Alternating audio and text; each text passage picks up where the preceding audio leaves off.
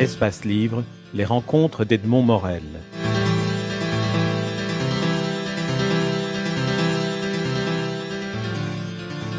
Si je comprends bien, la dépression a été une sorte de, de plongée vers le plus bas pour ensuite remonter à partir du moment où vous avez admis je suis quelqu'un de différent, je suis quelqu'un hors norme.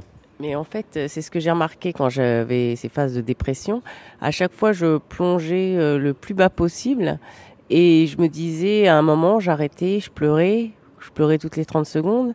J'étais super mal et je disais, mais là, je me regardais dans la glace, disais, mais là, Christelle, tu peux pas descendre plus bas, donc tu peux que remonter, ça peut que aller mieux, tu peux vraiment pas aller plus bas.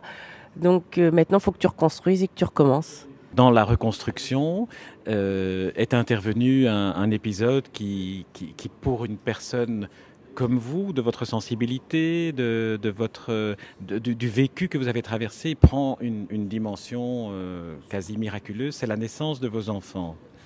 Oui, bah oui, ça tient du miracle, comme on peut dire, puisqu'en fait, les médecins avaient des réserves obstétricales concernant toute grossesse, étant donné que j'ai eu le bassin euh, neuf fois fracturé et puis écrasé et euh, j'avais plus qu'un ovaire aussi.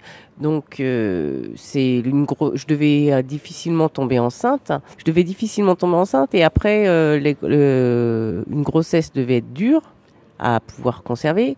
Et puis, tout d'un coup, un jour, je me lève le matin, je suis tombée enceinte, sous pilule et des jumeaux. Donc oui, pour moi, ça tient du miracle.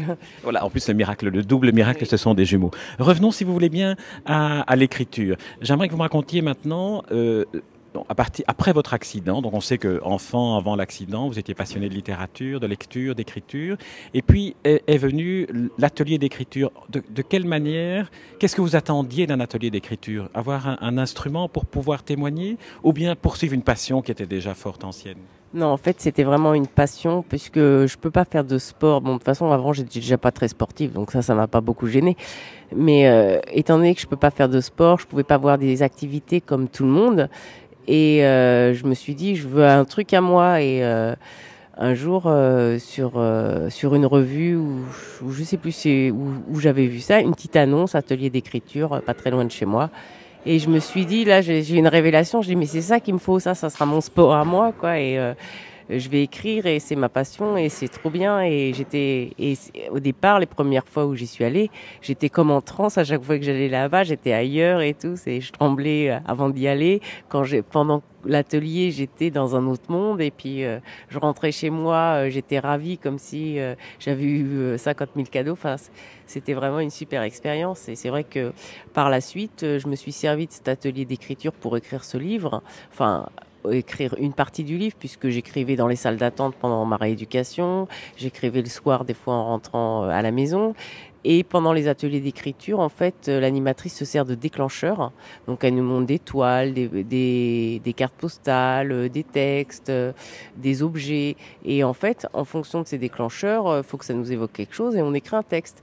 Et moi, j'avais déjà écrit sur mon livre, en fait, j'avais fait déjà euh, tout le tout le plan, le décortiquage, les chapitres, les sous-chapitres. Et donc j'attendais à chaque quand un déclencheur arrivait un mercredi soir, je regardais et ça me faisait penser à tel chapitre du livre, paf, ben j'écrivais tel chapitre.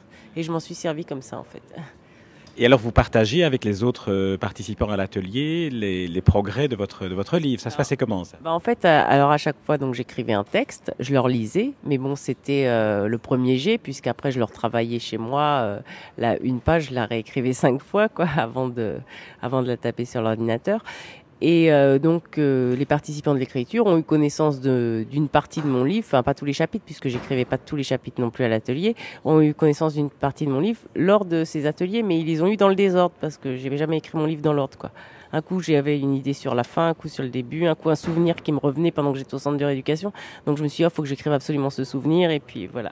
Dernière, euh, dernière euh, dimension que j'aimerais évoquer dans votre livre, c'est la spiritualité. Vous, vous, dites à un moment donné que après avoir traversé ce, voyage euh, aux, frontières de, la vie ou de la mort, que vous vous êtes reposé des questions sur la spiritualité, sur l'existence d'un au-delà. Est-ce que vous, vous pourriez témoigner de cette, de cette expérience-là? Bah oui, puisqu'en fait, lorsque j'étais dans le brouillard, c'est difficile à exprimer avec des mots, mais bon, je vais essayer.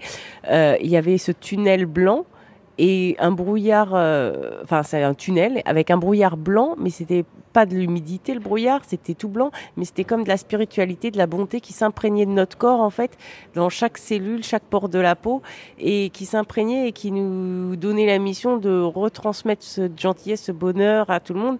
Et alors, j'ai vraiment du mal à exprimer avec les mots, mais en fait, c'est plus ça s'imprégnait notre corps, plus on était bien en fait. Et après, quand je suis sortie du coma, bah, mon caractère a changé forcément et je suis devenue gentille, peut-être des fois trop, peut-être un peu trop bonne poire des fois, mais je suis devenue gentille avec tout le monde parce que je sens ce besoin de redonner cette bonté. Euh, voilà.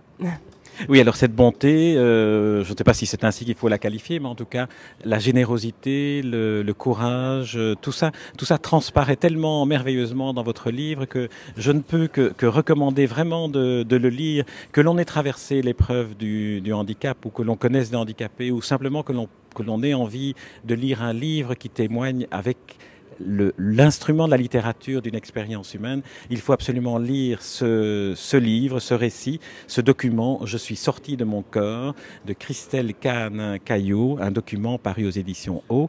Christelle, je vous remercie du fond du cœur. Ben merci beaucoup, aussi.